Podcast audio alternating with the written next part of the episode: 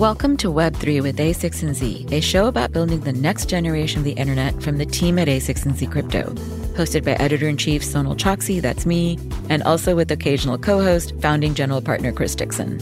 In this special holiday episode, Chris and I interview Bob Iger, as we've been spending a lot of time thinking about what's next in media as enabled by new technologies.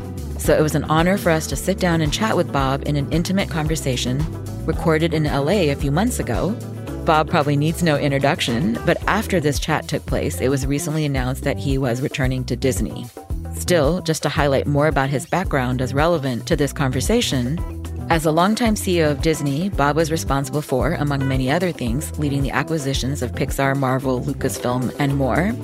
He also navigated questions that many company builders of all sizes face, like whether to build versus buy, or how to navigate the innovator's dilemma and disrupt oneself. Bob was also previously the head of A B C Entertainment, and he is the author of the book Ride of a Lifetime, which we reference throughout this episode. As a reminder, none of the following is investment, business, legal, or tax advice. Please see a sixteen z dot com slash disclosures for more important information. Anyway, our wide-ranging conversation covers the interplay between technology, content, and distribution, and Bob's journey and that of various creators throughout, especially as the arc parallels the evolution from T V and cable to the advent of the internet and Web one point oh to two point oh to very briefly touching on Web three. We also discuss business models like advertising and distribution models like streaming, and we end with a quick tour through emerging technologies like V R and A R, but we begin with the very top-of-mind topic of focusing on creators, including the question of what's different about managing creatives.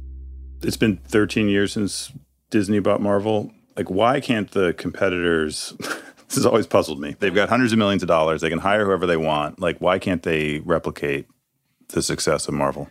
When I ran Disney, I always found that focusing too much on the competition was not healthy. It always created anxiety for me. First of all, it's people. You have to choose the right people. And I'm not just talking about a director. That's obviously important because you don't get a good movie without a good director. Yeah. But it's management to supervise. It's people who understand, uh, just to give you an idea, in a lot of cases in movies, a movie studio will make a decision that they're making a film and actually slot it onto a calendar, into a schedule, and say, well, this is going to come out in July of two thousand twenty-three. And off they go. It's very rare that a studio will say in the middle of a production process, this movie is not as good as we need it to be, we're going to wait. And so they force things into the marketplace mm-hmm. before they are fully baked. Basically, it's a lack of commitment to excellence. And I'm a big believer in the relentless pursuit of perfection. Steve Jobs is a great role model there. I realized no one's ever going to criticize a movie that's great for coming out late. They certainly will criticize if a movie bad, yeah. if it's bad and it comes out on yeah, time. Yeah, yeah. I agree. And what happens with these companies often is they think about a movie's going to come out in a quarter and we have to make our quarter and we got to get the box office. And that's the tail wagging the dog. Well, and also, like, a lot of these execs isn't like the average relatively short.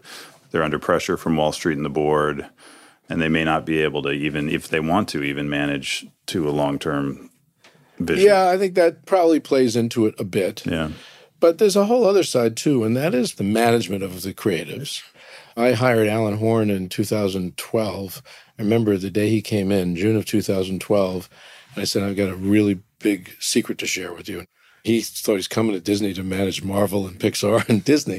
And I said, we're on the eve of announcing the acquisition of Lucasfilm.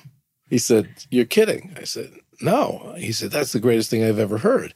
Alan Horn was the kind of studio executive that knew how to manage creative talent. And not just creative talent, but the talent that manages creative talent. Yes. Yes, exactly. Oh, God, yes. Which is, you figure out how to insert yourself into a process in a benign way, mm-hmm. where you're you're looking over people's shoulder, but you're not making them feel paranoid. You're giving them advice on what to consider, but you're not ordering them to change things. You're being patient, and you're also understanding the anxiety that they feel, and you're not trying to add, to build onto it or to exacerbate it. Mm. It's fascinating. I engaged a lot in the big movies. I read scripts. I looked at early rough cuts. There were a couple of times I went into edit rooms, but very rarely, very rarely, because it just wasn't my role. But where you look at something, and you have to give critical feedback to someone is a way to do that. Bob, actually, can we pause here? Because I want to ask you more about this, because this was literally the part of your book I love the best.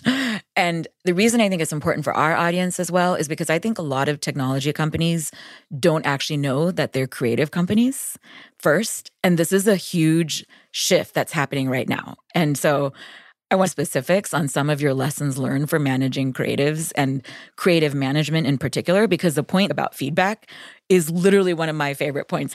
So tell us more about managing creatives. Sure. I think the first thing you have to do when you manage creatives is to put yourself in the shoes of the person who's the creator and realize the idea typically has come from within them.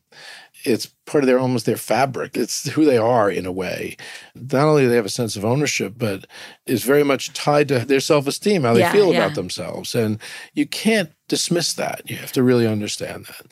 Oftentimes, executives try to exert their authority or show who's boss. You don't do that either. It's not about that. It's not about coming in and having the big title. It's about trying to establish, in the most sincere, genuine way, a partnership. I come in peace. I just want to help. I'd like to give you my perspective, not tell you what to do. I'd just like to give you some thoughts that I have about what you just showed me. Some of it sounds like common sense, but there's always ego on the line. Is it ego? But like, let me just play devil's advocate. Someone else might argue, well, we do have to make, you know, we have a budget, we have to make this schedule, and these creative people are running around.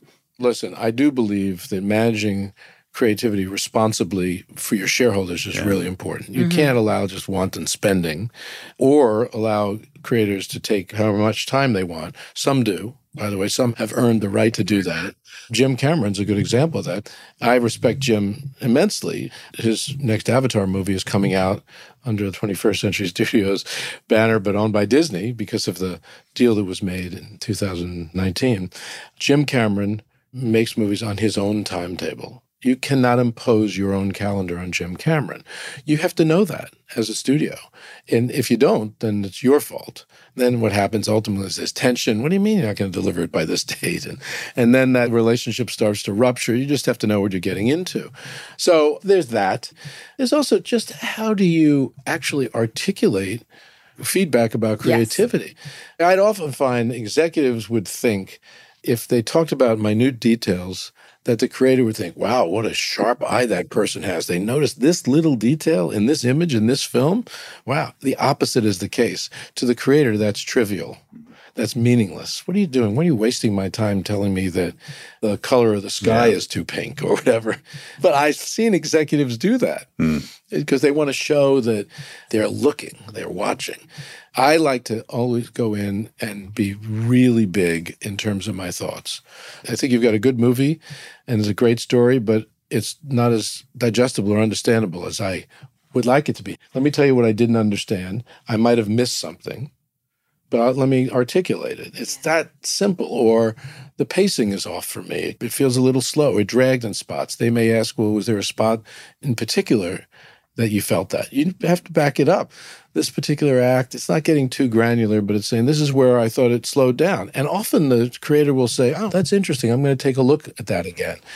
Well, it sounds like you're giving authentic feedback as opposed to kind of fake expert feedback. Yeah. Correct. Or just trying to use your authority. Yeah. And and actually letting the creative diagnose how to solve yeah. the yeah, problem exactly. instead of like micro, like saying, let's do this, this, and this, and never that level do that. Of notes. The other thing you have to realize is know when to stop. When the creator has absorbed enough, has heard yeah. enough, they don't really want any of that, some of them. Some of them invite it. Some of them don't really want it. But stop. And often I try to read the body language. And when I did stop, I'd say, you know, I have a couple of other thoughts. I'll send you an email. Or have Alan Horn do it. And then often, sometimes it's hard. You try to lead with something positive. If you could see the worst cut of the worst film and you don't know what to do, the lights would come up in the screening room at Disney. And then invariably, I'd have to say the first thing. I think, oh my goodness, how am I going okay, how am I going to deal with yeah. this? But I tried really hard to say something nice first, even if it was transparent that I yeah. was doing that, because it just puts people at ease. And in some cases, it was great. Like when I watched Black Panther for the first time, Ryan Coogler, who was not even thirty-three, directed two other films, Fruitvale Station and Creed, comes in and he's made this big film, first big film he ever made. He barely knew me. He's obviously intimidated because of my title. I could tell he was nervous. And I had to say something first. And the first thing I said to him is, Ryan, I've got some things I want to tell you about the movie that I just detected or felt, but I got to say one thing. You made a great film here. And it just like, oh my goodness, you could just see the anxiety just yeah, exactly. pour out of people him. At ease. And that gave me license then to say some things. He's still euphoric. And it wasn't manipulative. I truly meant it. But I knew that if I didn't put him at ease first, everything I said was going to bother him. That was an earlier version of it. It was the very early yeah, version. So it was rougher. It changed a lot. Interestingly enough, it was clear that the changes that we felt that could be made were going to cost money. There had already been a big debate about the budget of the film, I think one hundred seventy-five million dollars, and people saying that an all-black cast would never resonate in certain parts of the world like China, and therefore one hundred seventy-five million dollars on this film is a huge risk. Well, we're not going to give the black director a smaller budget you know, yeah, no. to make this film. Right. I felt very strongly about that, but I also knew that this was a great story. You could tell in the script. And it deserved the budget to become a great movie. And you also actually accelerated it in the slate. In your book, you talk about how you tried prioritizing that as one of the things that could come out sooner, I think. I must say I don't remember the timing, but what I do remember is in thinking about the changes that could be made to turn this into a, a true, not only hit, but phenomenal film, it was going to cost money. And we were mm-hmm. clear with him right away, spend what you need to make this better. The rest is history on that one. That's great. On the last note on feedback, the other thing you said, and this is the part that actually resonated with me I'm personally. I'm glad you read my book. I haven't read it in a while. I mean, I read the entire thing cover it's to cover. It's very quick read. It was the specific details that stood out, and the one that really stood out to me here was not to be petty with your feedback. Like, you already alluded to this already mm-hmm. when you said not to focus on minutiae, but I literally had someone call me like two weeks ago because a big tech company, they're launching a new podcast. And the first piece of feedback this person gave to her creative was, yeah, the music seems kind of off.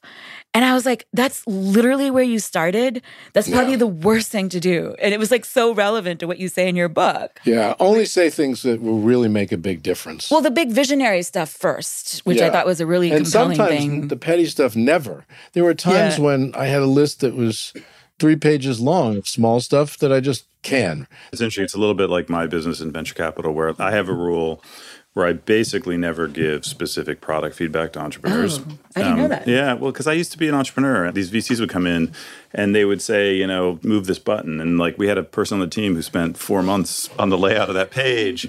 And the other problem, right, is that what you don't realize as an investor yeah. is that will then propagate down through the company. Exactly. And it really was just one person's opinion, but suddenly yeah. it becomes, like, a board mandate, yes, right? Yeah. And exactly. so, like, that's why I just don't want to do it because, sure, I have thoughts, but I don't want it to be seen as, like, an investor mandate. Like the colors off or something. It's just silly because I'm not an expert on colors. But it's interesting though, conversely, yeah. having worked with Steve much as I did, he did believe that details mattered. Yeah. Yes. And that a collection of details, which can be small in nature, actually made a big difference. Yeah. And so the question but then he's is... Just, I mean, I mean... He's such a special, I don't know, the books where he's sitting in there going through every pixel. Yeah. Well, I, I remember I he would the, take me to the Pixar Design Lab yeah. and take the blankets off the design tables, and under the blankets were the new products. And at one point, I think I might have described this in the book, but if I didn't, I've described it at other times. He made me put my ear down to the, where the power cord touches the laptop. Uh-huh. And it was then they were using yeah. the mag connector, and you could hear the click of the magnet and the click, and he did it about ten times, our ears, both our ears down yeah. there.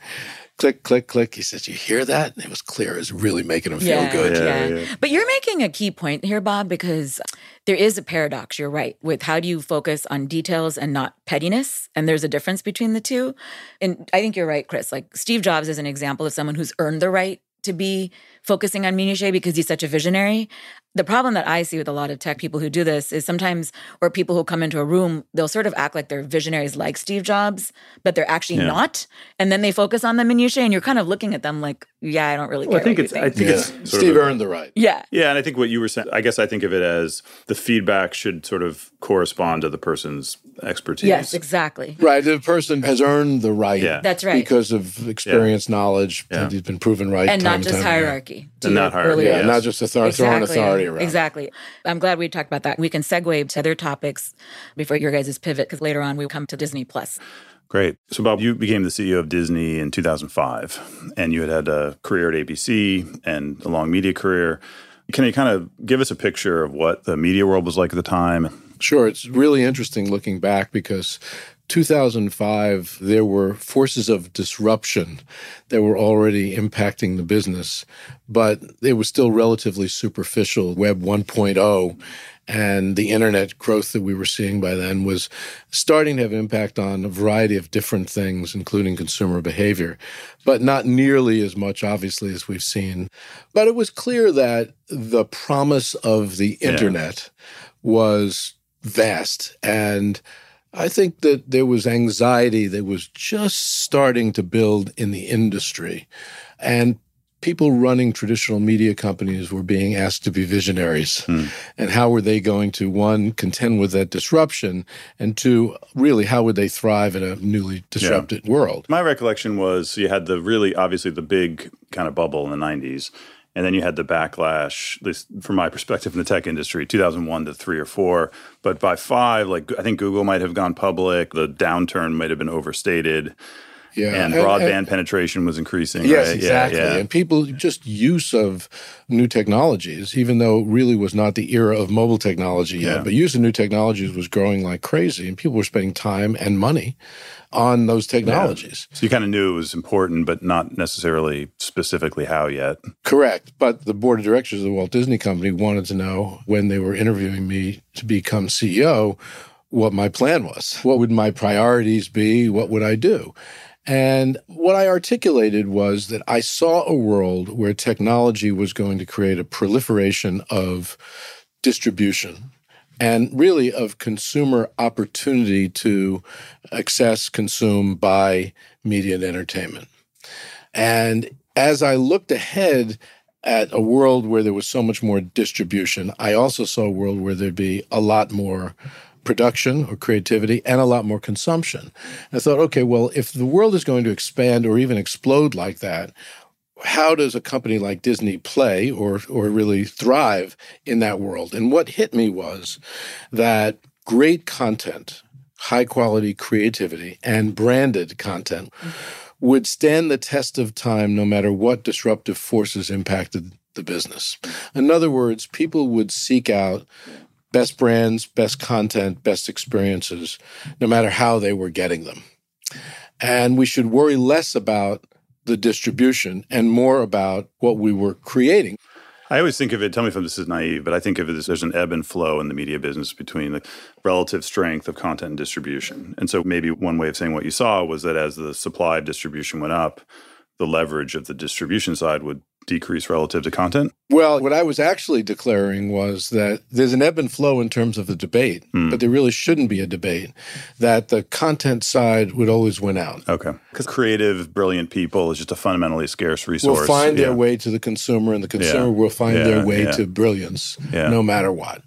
And we were way too paranoid about the forces of distribution basically ruining our business. And remember, cable and satellite was still yeah. growing like crazy. Yeah. And then, of course, there was a concern that the web browser would ultimately become another form of consumption and distribution. That's interesting. So another strategy would have been to sort of run around trying to own these different new forms of distribution. You said no. I mean, obviously, you'd do some of that, but your priority Very would be little. the content side. Well, at that point, what I declared, because there had been a debate at Disney for the decade prior, should we own distribution? Should yeah, we yeah. invest our capital in that direction? I shut that argument down right away and said, no, it's all about one thing, high-quality branded entertainment. Mm-hmm. And I described Disney, obviously, as just that, high-quality branded entertainment. But we had to invest even more of our money, our time, resources in that, because again, it would stand the test of time. And interestingly enough, Walt Disney proved that in ways that were so yeah. obvious to us. He makes Snow White in nineteen thirty-seven, and in two thousand five, it's still being consumed yeah. by kids around the world in the form of, at that point, I think it was just D V Ds, really. I guess Blu-ray was just coming into play at that point. And you think about that, you think, wow, that was only movie theater distributed in nineteen thirty-seven. It went through an era of T V in the fifties and the sixties, and then it ends up in a home video form. Yeah. That's kind of telling. It doesn't matter what the technology is that's going to get that product to people. It's about the product itself. And so I made that case loud and clear. I articulated it as the company's number one priority, invest in high-quality branded content, period. Mm-hmm. Can you break down high-quality means premium, like you spend a lot of money on it, or does high does that mean you don't like you don't do low-end well, T V shows? Or well, it means you tell great stories. Doesn't everyone like? What do you not do? Like, doesn't everyone try to do that? Like, isn't isn't that everyone? I think what's sets the trade-off out you make? To do that, yeah. But they don't create processes okay. mm-hmm. that result in that. I see. They rush things into the marketplace, meaning they don't okay. take the time. They get impatient. They don't manage the creative community well. They don't take risks on new ideas that sound odd but could be great. They don't know how to process failure in creativity, which is interesting because one of the things I'm seeing today is there's so much anxiety over transformation and disruption that companies managing creative processes are transferring that anxiety to the creative community. Oh, gosh. There's already basically an embedded anxiety. Don't make it worse. So I just felt that I there see. were ways so that so we could execute. So that's sort of a cultural, execute. operational kind of thing that you build into the company culture. Yes, it's very cultural. Mm. And so here we are in two thousand five. I make that declaration. I look at Disney and see where are the deficiencies. One of the biggest was Disney animation, mm-hmm. which had powered the company starting with Walt in nineteen twenty-three when he founded it. And if you looked at the years prior, when Disney animation was great, the company was great yeah. because it had such a massive effect on company perception, brand perception, of course, on commerce. And then the way Walt created the company was if you create great I P, it's leverageable in consumer products and in theme parks and in music and yeah. et cetera and so on. Why had it lost its way, do you think? There were a lot of reasons. There was a process problem. I could get really granular, but um, you do have a great write-up about it in your book, actually. I spent a lot of time yeah. on it in my book. In yeah. fact, you had a great line, I think, which was where animation goes is where Disney goes. Yeah, and that was very true at that point. Mm-hmm. And so I thought, okay, number one priority under the umbrella of the strategic priority that I just articulated is fix Disney animation. How do I do that? Great people. Where are the great people? They're all working for Pixar. We didn't have them. And then it just happened at the time that a long-term partnership that Michael Eisner had created, which was a co-ownership, co-funding of their movies, was ending. And Steve, who having declared that Disney was over and he was done with them. So not only was Disney animation at sea, but the relationship with Pixar, which had driven some pretty good commerce for Disney, even though it was only then two thousand five, ten years old, was ending. Mm-hmm. So I thought, okay, I got to get the relationship with Pixar back, but I also have to fix Disney animation. The light bulb that went off was, what if we buy Pixar? Which was a crazy idea because it wasn't for sale. All roads had to go through They were Steve. public and worth they were public, like six they were, billion or something. We paid seven plus billion dollars uh-huh. for it. I don't remember what yeah, they were okay, trading. But they at. were ex expensive and relatively. They were expensive. Yeah. They weren't for sale. And Steve yeah. owned half the stock. Okay. And they were unhappy with Disney. Correct. And they were really unhappy. And didn't your board even say, can't you just acquire John Lasseter and like the talent? And yes. you were like, yeah, that's not happening. Just buy John Lasseter. John loved Disney, but he didn't want to work no, for Disney. No, exactly. And that's actually part of the point because the creatives didn't actually work for Disney at that time. They worked for Pixar. So what happened was I, in my first board meeting as C E O, after they chose me, I showed them ten years of Disney animation failure and told them this had to be fixed because it conformed to my strategy. But I went through the process that I had gone through in my head, which is who do I identify to do it? And I said, well, roads lead to Pixar. I said, the problem is that we can't pluck those people out of Pixar too hard, and they're not for sale. And if they are, it would be terribly expensive. I think the board was so blown away by the craziness of the idea that they didn't say yes and they didn't say no. They just felt, this is so crazy, it's never going to happen. Yeah. And I read that as what I call an amber light, which is they're not putting a red light in front of me, don't do it. They're certainly not putting a green light in front of it, do it. But again, I think because they were just so shocked at the thought, they weren't really focused on how are we going to contend with this.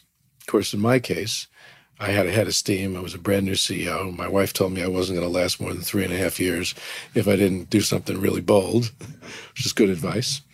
So I picked up the phone and called Steve Jobs with a crazy idea. That was in October of oh five. And we announced the deal, I think, in the first week in February, just a few months later. How did you fix things? I was lucky, really lucky. Before I became C E O, I spent some time with him. Didn't get that far because he just viewed me as one of the Disney bureaucrats, but I, I at least showed him interest and curiosity in, in Apple and what he was doing. And before I made the call on Pixar, there was a six-month period where I was named C E O, but I was waiting for my predecessor, Michael Eisner, to leave, which was planned. I called Steve and I said, I have a crazy idea, my first crazy idea. And that was to create a television version of iTunes. He had had, you know, created this with almost find every song that you... and you ever wanted to find in one place. I thought, why don't we do that with T V shows? Why don't we go back to I Love Lucy and you name it, put all T V shows in one place. And at that point, I'm thinking about basically web distribution. I was not thinking about any mobile distribution because the iPod at the time didn't have a screen on yeah. it. He then said, I'm going to come down and see you. He comes down, takes a prototype of the iPod with a video screen on it, shows it to me, which in a way was the precursor to the iPhone. There's a postage stamp screen on it. He says, you see this? I said, yes. He says, this is a screen. I, I could tell. It doesn't just show the name of songs. It will play video. If we put this out, he was already planning to announce it, would you put your T V shows on it? I said, yes. And in five days, we made a deal. He could not believe that a traditional media company would be willing to disrupt itself so much yeah. by taking shows Lost, Desperate Housewives, and Grey's Anatomy and putting them on the video iPod. And I think that changed his perception of me mm. tremendously because, one, I cut through all the red tape, got a deal done. Two, I showed a willingness to be future-oriented and willing to disrupt ourselves. Three, I was interested in Apple. He knew I showed him playlists. We started talking about music. We hit it off. And then when I called him about the Pixar acquisition, he at that point was viewing me as a much different executive than he expected. So we bought Pixar. I assigned the people who ran Pixar, John Lasseter and Ed Catmull, to uh, run Disney Animation with a goal to turn Disney Animation around, which if you look back on what they did, it's just extraordinary because it was Moana and Tangled and Frozen and Zootopia. Because those were at Disney, but under Pixar, under they John were, Lasseter. Some of them were not even gestated. Yeah. They were developed by them. Some were in an early pipeline, but very early. So you bought them and then put them in charge of, Both. of, of Disney and Animation. They come down every week and turn that place around. And so they started to do that. And we also proved pretty early on that we were good stewards of Pixar, too. Mm-hmm. That, one, we were benign. We wouldn't do any harm. And two, we were incredibly supportive. And most important was we were respectful of their culture. And that's really important when it comes to creativity. Yeah, exactly. It was a different creative culture than Disney? Highly. Not even close.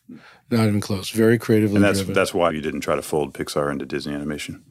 Correct, although we we ended up adopting a lot of Pixar's creative processes at oh, Disney. See. I'll just give you one example. At Pixar, every movie that they made was basically driven from the idea of a director.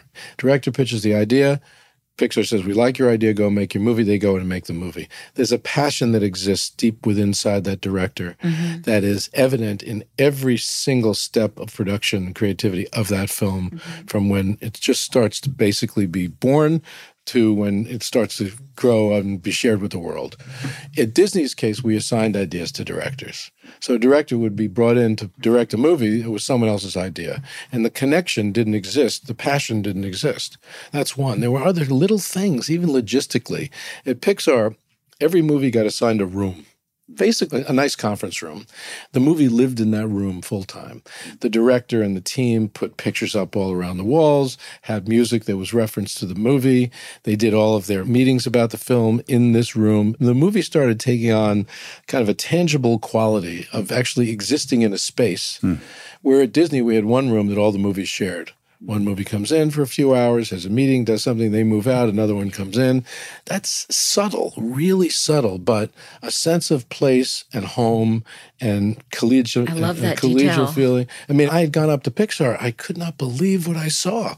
I go into the WALL-E room and the Up room. One day, I see Ratatouille, WALL-E, Up, Brave was another movie they made. Two others that I went into rooms, the movies never got made. One was about a blue-footed newt that was near extinction. And the other one was about pets that lived in a building on the Upper West Side of Manhattan that didn't get made. Interestingly enough, I still remember it so well. By the way, it was so obvious to me. Yeah. A film that feels like it has a home and the people that, yeah. first of all, they become part of the film. Yeah. There's a sense of place. Yeah. It starts actually to become, I use the word tangible, it comes to life. I don't think I've ever really told that. I love that. So anyway, then I looked at their technology platform, and they take me through not what they were using to make C G I films then, but what would be the next generation yeah. of them. And it was shocking to me what they showed me. Because they started off as a tech company, right? Like, yeah, yeah, Ed Catmull's yeah. computer scientist. And they showed me a technology that enabled a director and a team to edit through space and through time in ways that were vastly different than what I had seen before. Essentially, it was an ability to change an image, a very, very specific image within it, an overall image, and the change that was made would basically apply to the whole movie.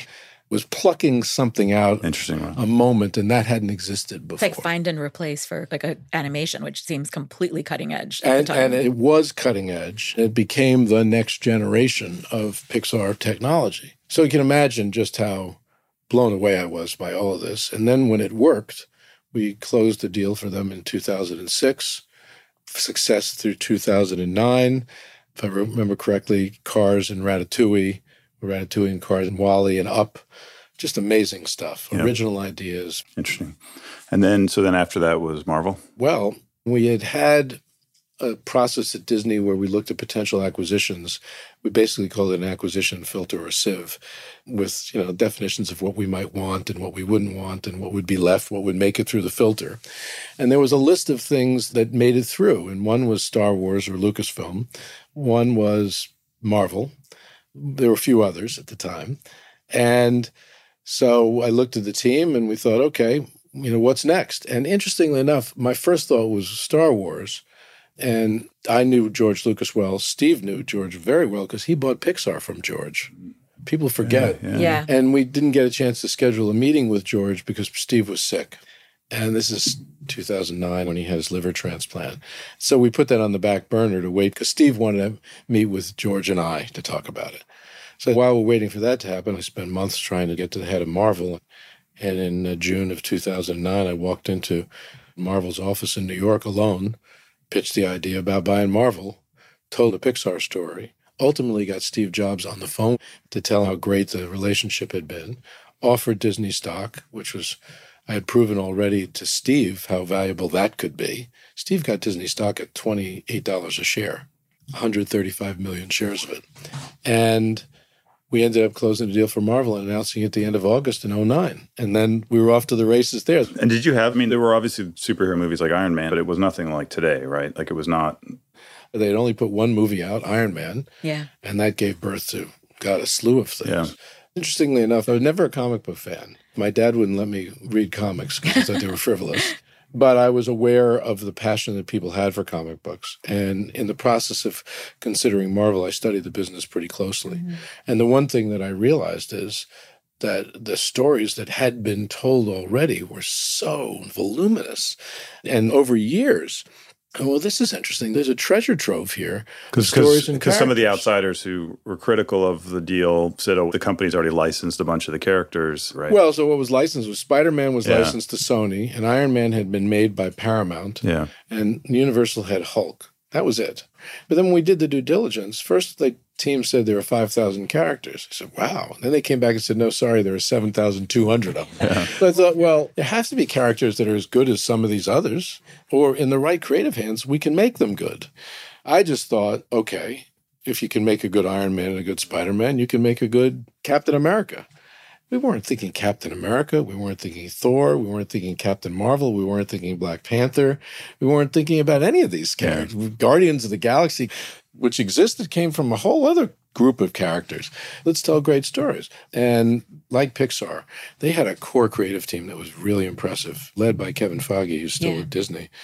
I always thought this can't just be about an acquisition. It has to be about your ability to execute, mm-hmm. and that's people, and creating a culture that enables them to thrive and giving them the resources, which includes not just money, but marketing support and distribution help mm-hmm. and bringing things to market in a much more impactful way.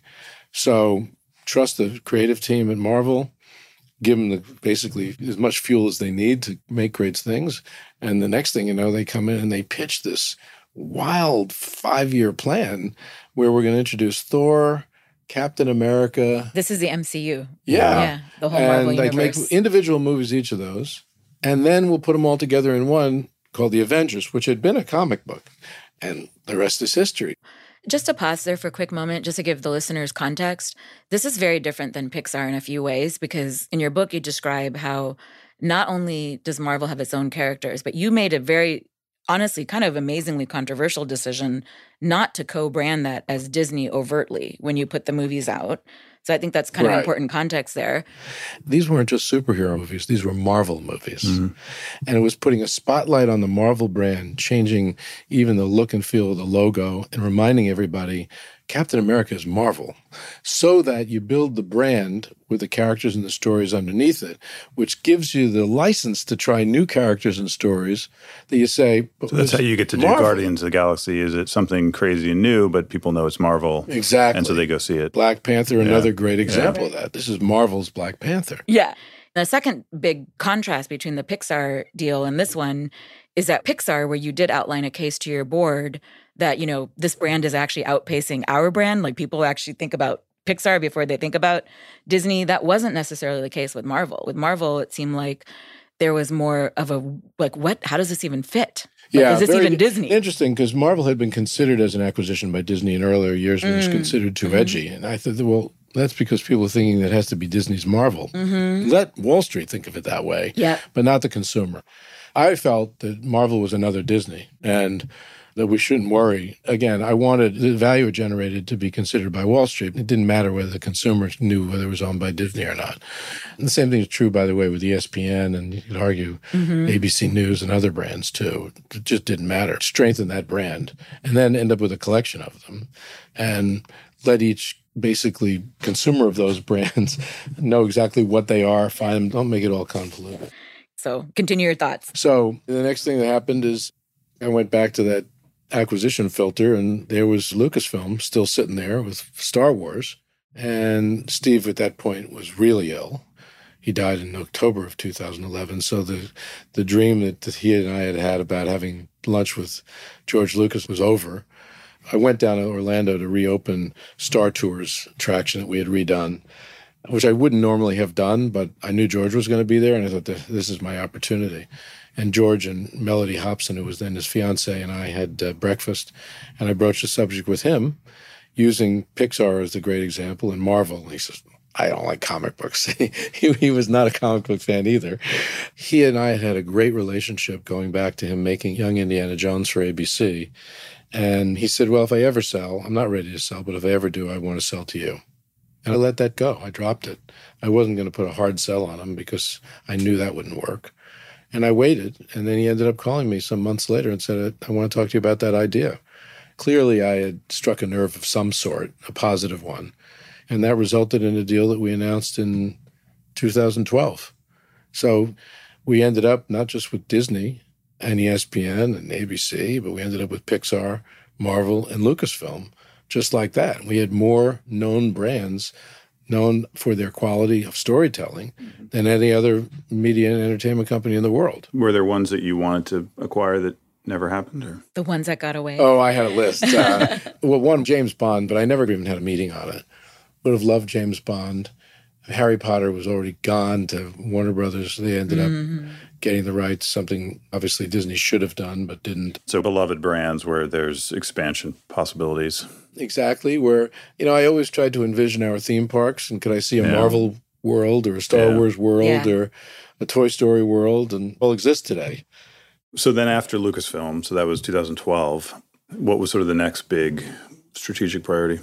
What was interesting was I felt at that point, maybe we don't have to do anything, you know, we have such a great hand. And I actually spent two thousand twelve to two thousand sixteen, I spent an inordinate amount of my time developing Shanghai Disneyland, yeah, which was a, not only a pet project of mine, but I thought an incredibly important project for Disney and its future in terms of planting a flag on mainland Chinese soil. So we did all that. And then, of course, the winds of change got even more fierce as Internet one point oh gave birth to Internet two point oh and app-based entertainment, new forms of distribution.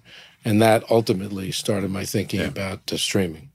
But during that period of time, it was very, very clear that the disruptive forces that I talked about seeing in two thousand five had gotten much more profound. Yeah. And were starting to impact the entire business. And what we were seeing was not just the disruption of distribution, but disruptive distribution disrupting essentially almost every area of the business. Monetization and, you know, advertising. Is that mostly Netflix? That was sort of the standard bearer? It was mostly Netflix, but it was very, very clear that what Netflix was doing would, would be would, done would by be, yeah. others, by well-financed. Yeah. So they were at the frontier, but that was going to be the shape of the industry. But they were showing the way, particularly for the big tech companies. Yeah. And what was also happening is the consumer was starting to exert more and more authority. You know, one thing we've also seen over this period of time, actually you can go all the way back to the advent of the remote control and television, is that technology is giving consumers much more authority and power than ever before. Mm-hmm. Switching costs are so easy. Switching costs between channels, between yeah. devices, yeah. but it impacting time, when do I watch something, yeah. yep. where, where do I watch something, how, on a fixed device on the wall or on your mobile phone, all of those things, and starting to impact pricing as well, but also starting to have a huge impact on linear television watching. I don't want to watch program linear channels, and I don't really like the user interface that cable and satellite is giving me. I love being able to watch programs, and I love being able to watch app-based programs, going back to the development of Web two point oh, mm-hmm. which, you know, I think apps have proven already that for a consumer, they're just fantastic. It was a fantastic development, and that's authority. I don't want a channel. I want a program. Give me a program. Boom. Move it. Cursor over an icon or however, you got it. So I felt, because Disney was so heavily invested in linear channels, E S P N, A B C, uh, Disney Channel, go on and on, I worried that that business was going to be replaced by app-based entertainment, and we had to be there. And we had been the first movie company to license movies to Netflix. Yes. And I realized, yeah. wow, what we've done. Well, because we, Netflix, I think of Netflix as a three-act story, right? It was first the D V Ds in the mail, mm-hmm. and then it was it was internet distribution, but mostly licensed content. Movies. Mostly from, movies. Yeah, movies like from companies like Disney, mm-hmm. and then the pivot into original content. Disney first.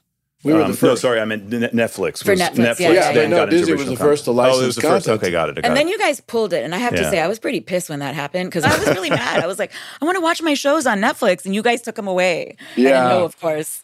What hit me was, I joke about it often, is we were selling nuclear weapons technology to a yeah. country. And yeah, they were starting yeah. to build nuclear weapons yeah. to use against us. I mean, it, I think people just didn't think Netflix would have the capability to do that, right? Because right. it was a... They didn't think they had the money. Yeah. They just didn't think they'd, they'd have it. And I think they proved to me anyway that they did. So I thought, okay, we got to go into that business. Because if we're just going to license to them, they're ultimately going to disrupt us fully. Why was it so obvious to you that that was the future? Like, yeah. what was it? That was very bold, actually. One, as I was yeah. a consumer, it worked for me. That yeah. product worked for me. Second, I was tired of, on every single earnings call, answering the question about what the future of cable and satellite television was. And I didn't really want to deal with it anymore. I thought, well, the only way not to deal with it is to say, well, that's not really where our future is either. Yeah. yeah. Our future is somewhere else. We're going to redirect. We're going to change the future. And was that, did that go back to your original, because your original vision when you became C E O was content is king, distribution will just be everywhere. And so when you saw streaming, you're like, this is the distribution vehicle of the future. And paired with our great content? Well, I knew that our content would thrive in the new distribution world. That was world. Your whole thesis originally, was you you would be sort of a yeah. distribution agnostic company because yeah. you had such great content. And look, Netflix proved they paid more money for our movies than anybody had ever paid. Yeah. And than anybody was willing to pay at the time. So we used to license to H B O and Stars mm-hmm, and Showtime. Mm-hmm. Netflix blew them all away. So I'm thinking, well, that says a lot. Really. And then I thought, we'll be fine continuing to license to Netflix.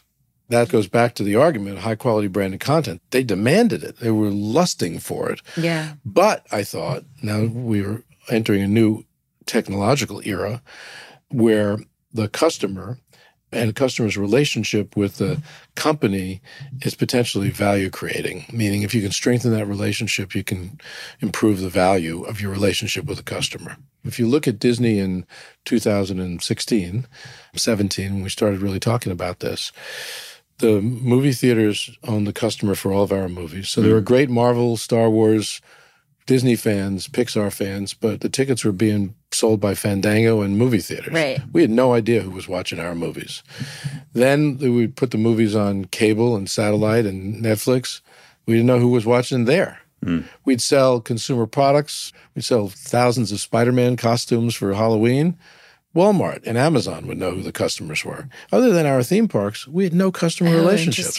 We had all this passion, the greatest fans in the world, Star Wars fans, my goodness.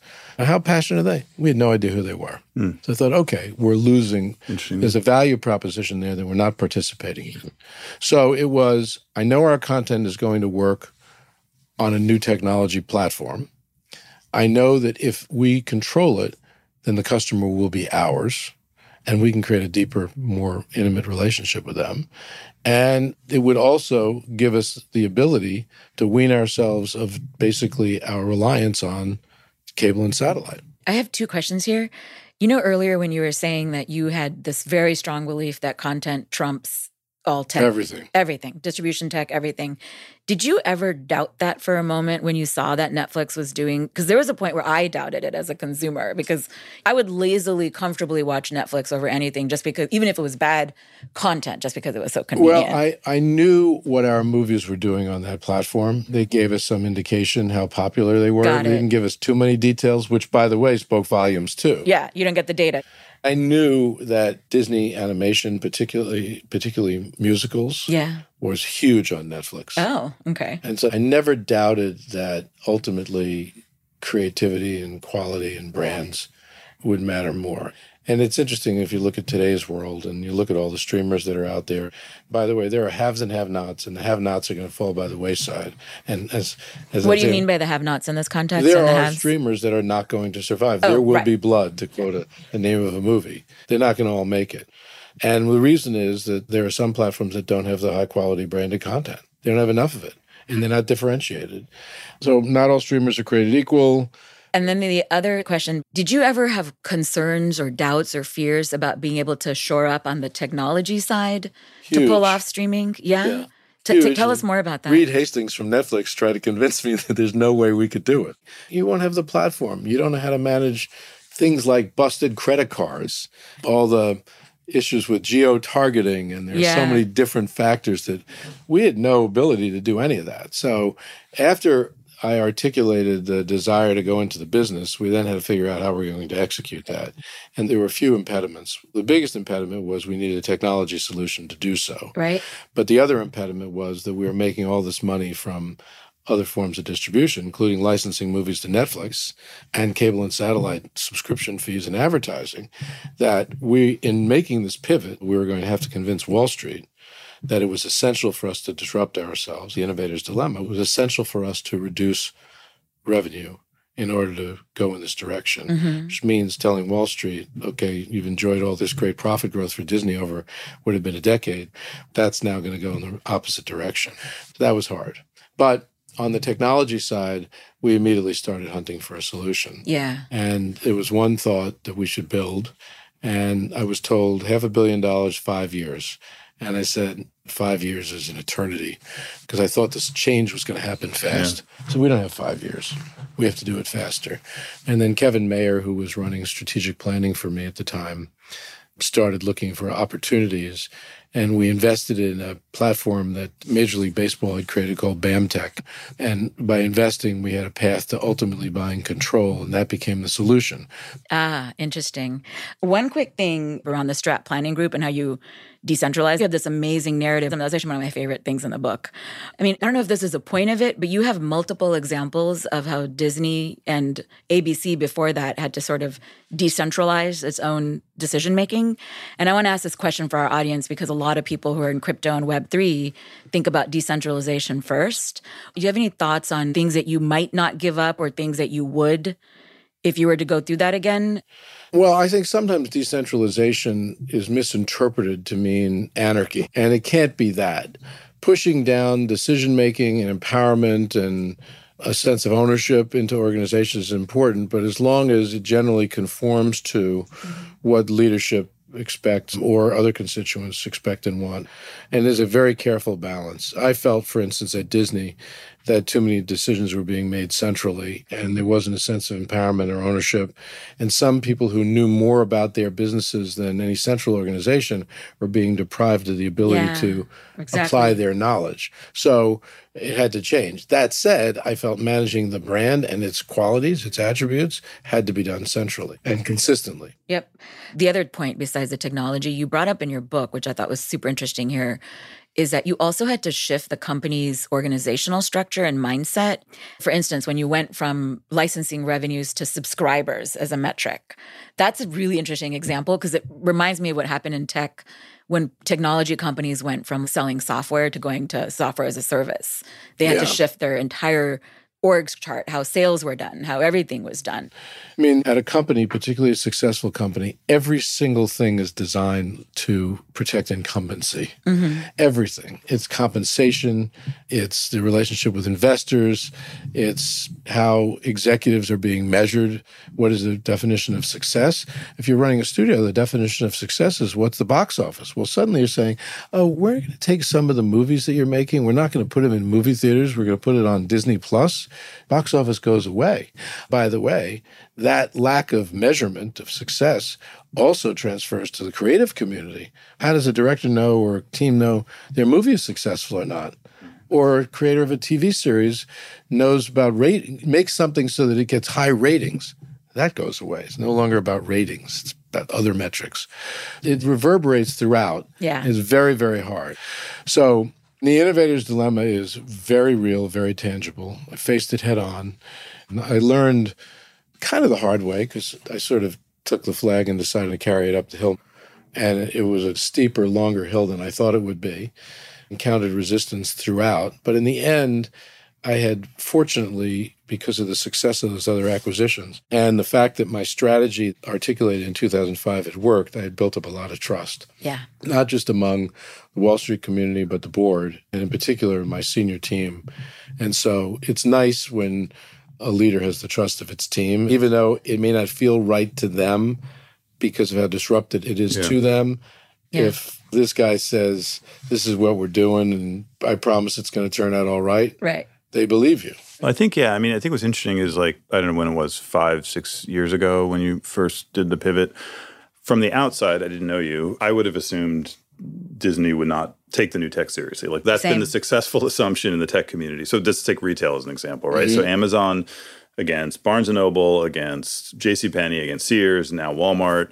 And you can pretty reliably predict that the incumbent kind of non-tech competitors will make noises, but won't ever really go all in, right? right? Like that's a pretty good assumption. For example, in retail, Amazon continues to, I would argue, even like places like Walmart just never really go all in, right?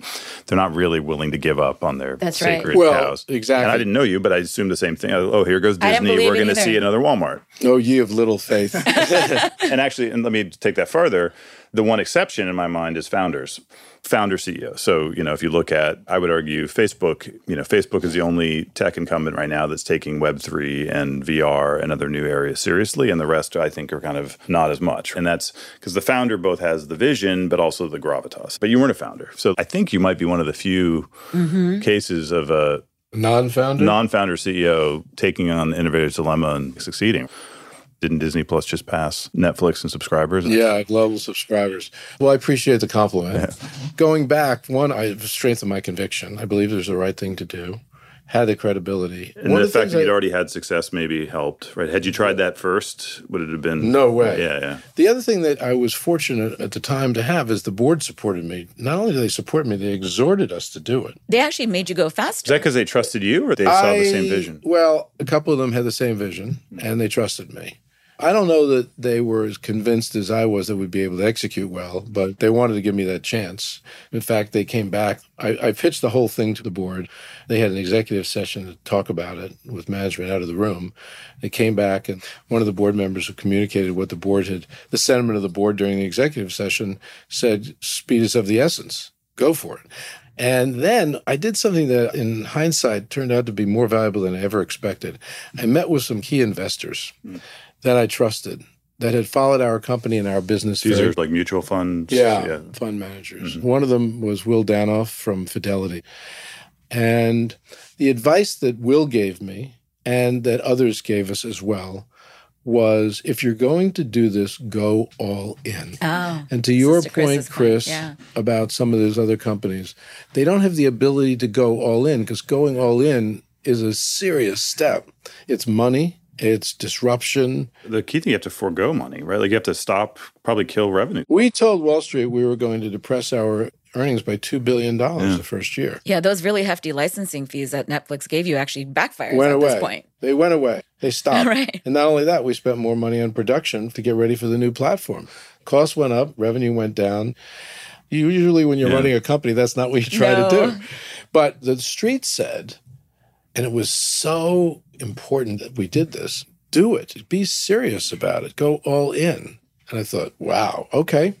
So talking to them was important, both to hear that, but also to share your message with them so they understood how to think about your stock price? Well, yes. I wanted to set it up with them in a way that would have them appreciate the opportunity that we had mm-hmm. and the reason why we had to do it. So it was the relationship with the customer, leaving sure. too much money on the table, the disruptive nature of the new streaming platforms on the linear channels and linear television viewing, all of those things. So that when they heard it, when we had first announced we were doing this, the stock shot up. People were saying, oh, we're going wow. we're going to destroy our profits. Boom, the stock goes up. That's amazing. It was just amazing what the reaction was. Mm. And this all led to an investor meeting, because mm. this now goes all the way back when we showed the street what we had developed. This is in April of nineteen. We launched Disney Plus in November of nineteen. Up on the screen comes Pixar, Marvel, Star Wars. Now we've bought twenty-first Century Fox and The Simpsons, National Geographic, Avatar, go on and on. And everybody says, wow, okay, this is a destination, meaning merely an app, that I'm going to want because it's got all this high-quality yes. branded entertainment in one place for a great price. And now we've got the technology to do it. Now, talk about a nail-biting moment. We launched in two thousand nineteen, and our plan was for four to five million subscribers in the first year. We signed up ten million in twenty-four wow. hours.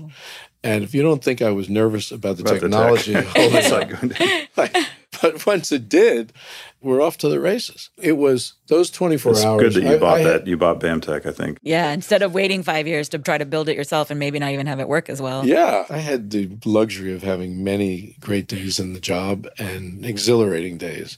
That twenty-four hours of launching Disney Plus and getting to ten million, I mean, was that one of the best? It was sky high. Well, I'd love to hear, so fast forward to today to streaming. I think I'm not a deep observer of it, but it seems there's multiple kind of competitive platforms now. I think most people probably do see streaming as the future. How do you think that will play out? Streaming wins. It wins. Streaming over linear cable yeah, and all yeah, that. Yeah, linear kind of, cable yeah. and satellite viewing is marching to the edge of a great precipice. Yeah. And I happen to believe that with generational shift, meaning baby boomers being replaced, yeah. and it goes over the cliff. It mm-hmm. goes over the edge. Not necessarily so, news. So in that world, it's sports. Streaming and then mobile phones, kind of social media is a sort of the two kind of dominant yeah, forms of media. Absolutely. So I think streaming wins. Not all streamers win. It's not for the faint of heart. It costs a lot of money, make great stuff, and maintain but streaming, I, we should think of as the premium high-end experience. Yeah. Is that right? Okay. And will we also see new models like ad-based models? It's interesting because among the factions that are feeling anxious these days, advertisers is one of them. But I'm actually convinced that viewers, consumers will tolerate ad interruptions for lower prices. Partially, I think, has to do with inflation, but it also has to do with the fact that consumers want more than one streaming platform. And in order to afford more than one, they'll take ads to cut mm, the cost. That's so, really so smart. So all of the services will have kind of multiple tiers, like the way Hulu does. Okay. Yeah. I think that's a good thing. I don't know what Apple ultimately does, but yes, Netflix has announced they're doing it. It'd be interesting to see ultimately what uh, Google does and YouTube and whether mm-hmm. they go into the space. I think right now, the only thing that's really preventing them from acquiring content creators is regulation and fear of basically antitrust, whether it's in Europe or in the United States. So advertisers win. Linear T V goes away. No one wants to watch channels anymore, except maybe news and sports.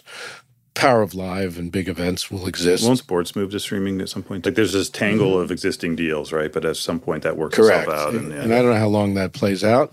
Bob, feel free to give us more of your predictions, as many as you're comfortable making. What else would you like me to predict? Movie theaters? Uh, movie theater going will never return to its high water mark. Mm. So it'll still be a thing, but it'll be kind of this niche activity. Yeah, I don't know if we call it niche, but the reason for that is greater competition from basically movie-quality television that can be watched in the home. Mm-hmm. And everything about the home experience or the out-of-movie theater experience is pro-consumer. Mobility, basically convenience, t- convenience yeah. time, customization, personalization. Yep. It all is moving in the direction of giving the consumer more authority, and they're going to use it. What do you say to the critic, like if you read the art critics who say that all of this has hurt the quality of films, that you just have superhero movies and you don't have, I don't know what, the... I'm just laughing the, at Martin Scorsese's uh, yeah, comment. Well, you still have the Martin Scorsese's, but do you have the next generation? Yeah, Martin yeah, Martin did nail us. He and I talked at one point. I like him a lot. Well, first of all, I think we're ignoring the fact that the creativity right now that exists in what I'll call television yeah. is phenomenal. Vast. I mean, it's amazing. Incredible. So this is a watch. This is a format change, not a loss of creativity. Exactly. A lot of the shows that I watch, they're not multi-season. They're one yeah. season. Yeah. It's four or five episodes, six episodes. Sometimes you watch a slew of episodes. You don't even know whether it's coming back for another season. Yeah. But it's great storytelling. And you can watch it all in one weekend, all at once in one sitting. Or yeah. you can play it out over weeks. So I think... Look, if you really want me to predict, the other, yeah. I said advertisers are going to prevail, streamers will prevail, consumers will prevail, creators will prevail. Yes. It's a great time for creators. They're anxious I now agree. because of disruption and how they get compensated and how they get measured, what they created. That too shall pass, and it will be figured out, and they will have access to more consumers, more shelf space. There's more shelf space for creators to create on. I started at a time when there were three T V networks and movie theaters. That was it. Now, look at the world out there for creators. It used to be, by the way, if you had made movies and you turned to T V, you were like pariah. Yeah. You know, you've come down a lot. That's not the case anymore. The great movie makers are making plenty of television. I would argue about T V and how it's great right now. That's also because in T V, the creative, the showrunner is prime. And that's a very different model than a lot of what's been playing out in the past with like movie structures. And I think it actually reinforces your point that it's about the creator's vision or even like the Pixar vision of like the director vision first. And when you're describing going to Pixar, the big difference between assigning and having a person have an idea that they pitch is that person has a vision for what they want to do with it. That's a very big difference than someone walking in, turning around a situation. There's yeah. a very similar parallel between that. By the way, on this very subject, the other thing that Pixar did that was quite interesting is that before the executive team came in to critique a film, all other directors critique the film. Oh. So they'd go in a room with all the other directors yeah. and have a... Wow. Oftentimes viciously honest. That's interesting. You would get essentially critiqued by your peers, people who had had a lot of success on their own. And at times, I'm told, I was never in one of those sessions, but it got kind of heated because they were unfiltered.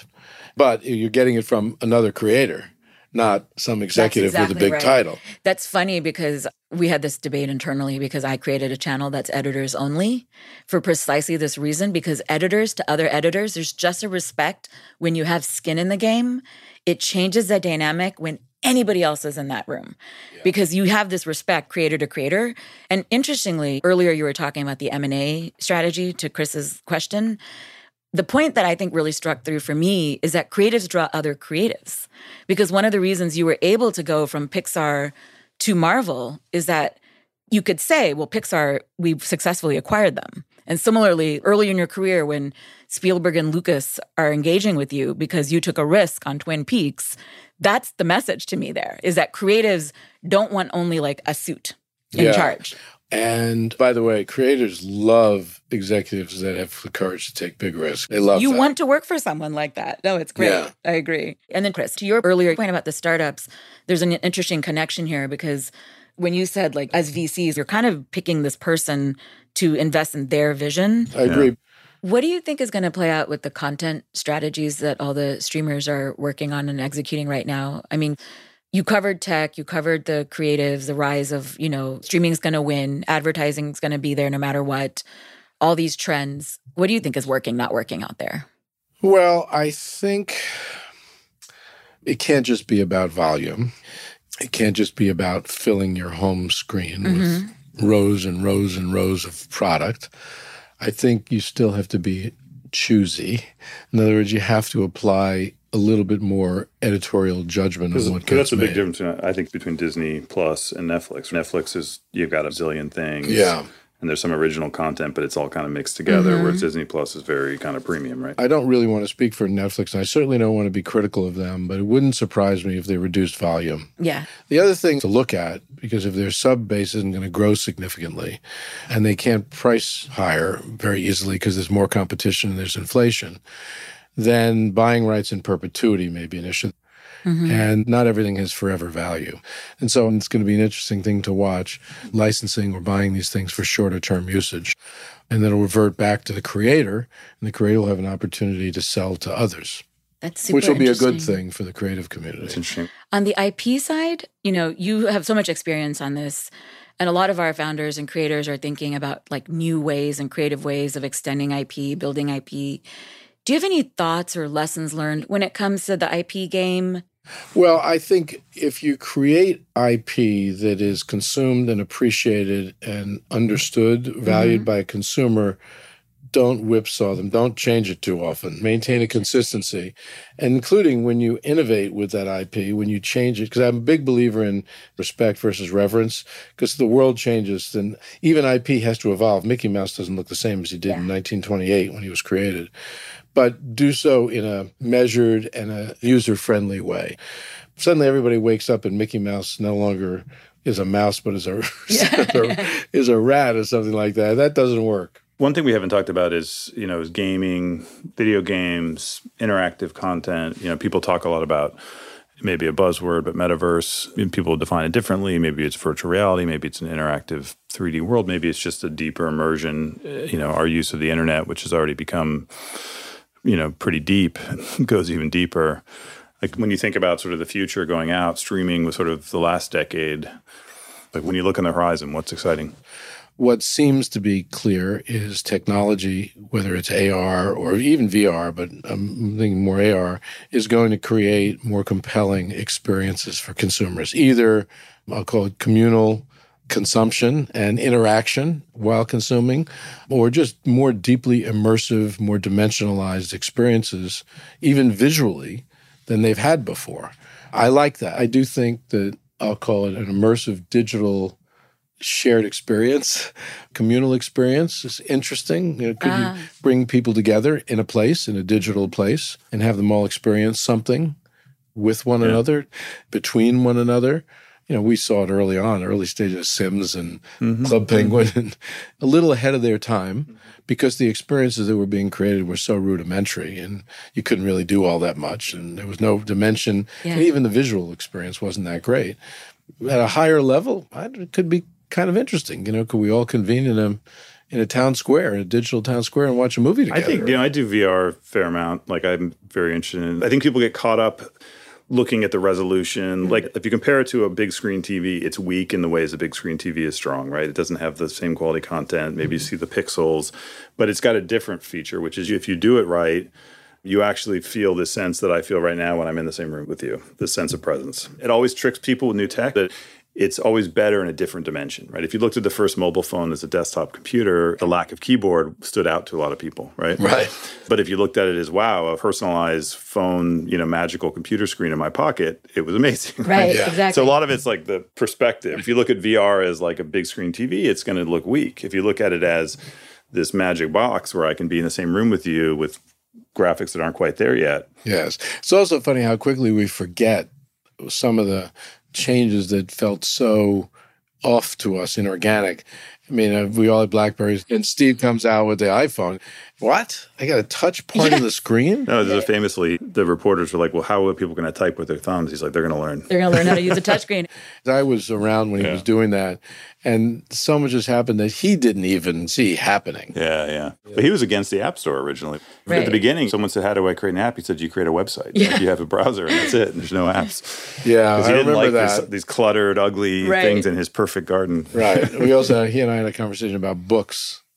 I asked him, I don't know whether it was the iPad. I can't remember. It wasn't the iPhone. You're going to have a bookstore. You're going to be able to read books. No. You know, what do people want to do?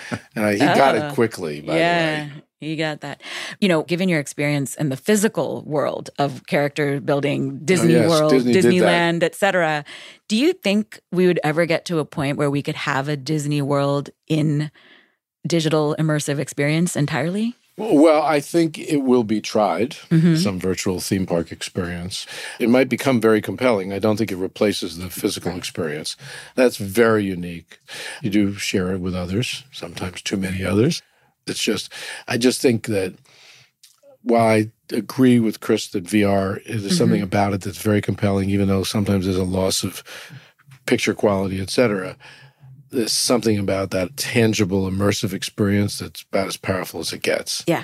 I think when Disney's Imagineers build an immersive world that feels real, mm-hmm. that experience is very, very hard to replicate on an app or on a, even with V R glasses. It's like you're not going to have people that just stop interacting with one another in the physical world yeah. right. because they can do so with glasses. Not going to happen, I don't think. It'll probably be something, I would just guess, native to the, like it'll be a Roblox or a Minecraft, something that's truly an interactive experience as opposed to generally when you take something like offline and try to make it online. Right. Or like yeah. what you said earlier about trying to turn the early yeah. history of film as starting as plays instead of what's native I think to the you could medium. Also, I think you could argue also, in fact, I would probably argue that you end up with a lot of these mature technologies with a barbell structure, meaning mm-hmm. you go more digital, you also want to go more physical. Like it actually ends up, people value the in-person time more. And what you get rid of is all the middle stuff, like the mediocre experiences, yeah. the... Interesting. You know, this is typically what happens in any maturing industry, like it happened in retail. They call it death of the middle, right? You have the scaled Amazon experience and you have the Gucci experience, but who needs the middle? Who anymore? Needs the mall? Right, yeah. Right. I think it might be happening with remote work now. Like we have in our team, we have big offsites, we have dinners, and then we have Zoom, but who needs the, the mediocre coffee day to day, in the, yeah, in the yeah. office or whatever? That's interesting. I hadn't thought about it as it relates so, to work. Yeah. So just mentioned remote work. Do you have any thoughts just, you know, on what? I tend to be conservative on remote work. I happen to believe that it can't possibly equal the productivity of in-person work. That's very conservative, I understand, and generational perhaps. Also creative, maybe. I worry a lot about creative. Bouncing creative ideas off other people in the same space, really important. Creative feedback. Yes. If you can't give someone body language, make them feel comfortable, you're yeah. doing it on, on a Zoom. Ooh, boy, I wouldn't want to be creator yeah. listening to someone bitching yeah. about the movie I just made via Zoom. Doesn't work. Culture is another thing. And I worry you want to create a company culture or business culture. I happen to believe that there's value to that. It's going to be harder to do with everybody working remotely. And then leadership and mentoring. I would not be where I am today had my bosses not been able to see me perform in some physical space. Yeah. So I'm convinced of that. That's great. I was dying to hear your thoughts on that. Going back for one quick question, you know, obviously, you know, I work a lot and I focus on Web three and crypto, and there we think a lot about bringing communities together and new ways to market and fund and co-create and other things. Well, I'm excited about Web three point oh developments, although everything seems so nascent that mm-hmm. I don't think anybody really knows what develops. If I were a creator, I like the world that is ahead, even though I think it's ill-defined right now. I just don't think we know. Sometimes, as you know, it's a matter of some great creative mind using these tools in the most compelling way. Mm-hmm. You know, Pixar is a great example of that. It's computer-generated animation. I mean, originally the vision was for them to make T V commercials out of it. And so I said, well, why don't we make movies instead of hand-drawn animation? And Pixar showed what could be done with that technology to enhance storytelling and thus the customer experience. I don't think we've seen that yet in Web three point oh. So I like... Yeah. the prospects, but I can't be specific. I don't know. I think of these technologies as having distinct patterns where there's kind of a emerging phase. And as you said, there's usually like a kind of a breakout you know, I call it native creative experience. And so you have the Pixar, you have probably in, you know, mobile, it was something like Instagram. You had apps before, but it wasn't like an app that TikTok, really, yeah, TikTok, that really kind of embraced the new medium. Yeah. And that to me is what makes these new technology shifts exciting, is that yes. there's this interaction between the technology and the creative side. So that yeah. point, Chris, is such a great point, because to go back to what we talked about at the very beginning, which is Pixar. Mm-hmm. I go up to Pixar, I spend a day there, and I observe very closely what is the dynamic between the creative side and the technology side. And, and John Lasseter articulated this really well to me. He put into words what I was seeing. The creative side turns to the technology side and says, give me the tools yes. to do this for my story, mm-hmm. to tell the story this way. I want to show snow in the most realistic fashion. Give me those tools. They're constantly challenging the technology side to enable them to fulfill their creative vision. At the same time, the technology side creates technology, not even knowing how it might be used by the That's creative right. side, yeah. but they show it to the creators and inspire them to create in a completely different level or a different mm-hmm. direction. Yeah, Pixar's so interesting because normally this happens in a broader marketplace, right? So you have YouTube come along that's dependent on broadband, which of course is hundreds of companies and there's hundreds of video providers. And the yin-yang, as you describe it, happens across all these organizations.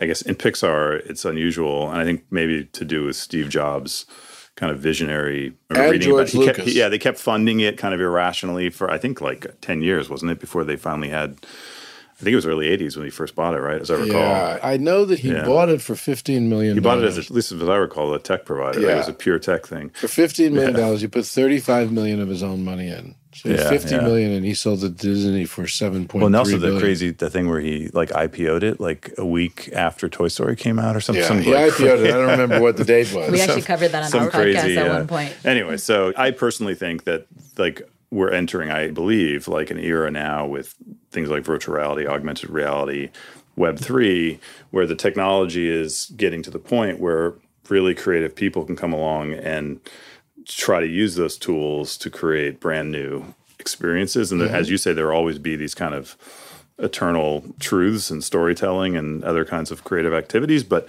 like, what is this new medium, right? Like early film, you know, my understanding is they started off kind of filming plays, and then they realized it has its own language, just like creative, yeah, vocabulary. Well, you can go well, yeah. well, you can go well beyond yeah. the confines of a stage yeah. in a theater, right. and the stage is limitless. It's just yeah. completely and limited. You can do close-ups and, you know, zoom shots and all sorts of crazy stuff you couldn't do. And what does that mean? And it took decades for creative people to really develop that, right? Yes, and I think in Web three point oh, I think we're going to see some silly experiments. Yeah, well, we are. We're we laugh at, but we're also yeah, going to. Yeah. But then something's going to come along. I, I muse about it all the time to myself. You know, what could it be? And that sort of, I don't know, whatever we call it, yin yang, or yeah. that dynamic. It fascinates me, and I think what you describe is going to play out, where yeah. technology is put in the hands, we call it the storyteller. Walt Disney had a great quote in the fifties. He had to write something about the future of media to put in a cornerstone of a building or something. And he wrote something like that, no matter what happens, and I think he called it an electronic tele technology or telecommunications, the purview of the storyteller, purview he uses, is only to get broader or yeah. become more exciting. Yeah. He's thinking of a world where technology is one of the storyteller's greatest weapons, tools yeah. to create great stories. And that, to me, is what excites me about next generation technology. Well, thank you, Bob. Thank you, you for spending job. time with us. This was super amazing. I enjoyed it. Thank you. All right. And this ends this episode of Web three with A sixteen Z. Outro music. Okay. You have good music? We're good. Oh, we have great music. I may give you a note on that. Thank you for listening to Web three with A sixteen Z. You can find show notes with links to resources, books, or papers discussed, transcripts, and more at a sixteen z crypto dot com. This episode was produced and edited by Sonal Chokski, that's me. The episode was technically edited by our audio editor, Justin Golden, with Seven Morris. Credit also to Moonshot Design for the art, and all thanks to support from A sixteen Z Crypto. To follow more of our work and get updates, resources from us, and from others, be sure to subscribe to our Web three weekly newsletter. You can find it on our website at a sixteen z crypto dot com. Thank you for listening and for subscribing. Let's f- go. Do you want to say what your next book is on? Yeah, I started out by wanting to write a book about leadership during crisis, which I think is different than just general leadership, because mm-hmm. what's demanded of a leader is much greater. I'm adding to that, it essentially includes leadership during times of great disruption and transformation too, which is relevant to a lot of the things that we've talked about. Right. Themes that I'm covering are basically what are the attributes of great leadership during times of great change or great crisis. It's pretty clear to me that courage and empathy are right at the top of the list. Being able to be present for people, particularly during a crisis. And, you know, I mentioned having courage, really important, but at the same time, you have to be able to make decisions at a much more rapid rate than yeah. ever before. Do you have a title for this book yet? Nope. Oh, if okay. you got any ideas. Got it. You know, I wanted to say Crisis of a Lifetime because the first book was Ride of a Lifetime. Oh, that was yeah. too cute. So I don't know. Thanks for being here, Bob. Nice to be here, Chris.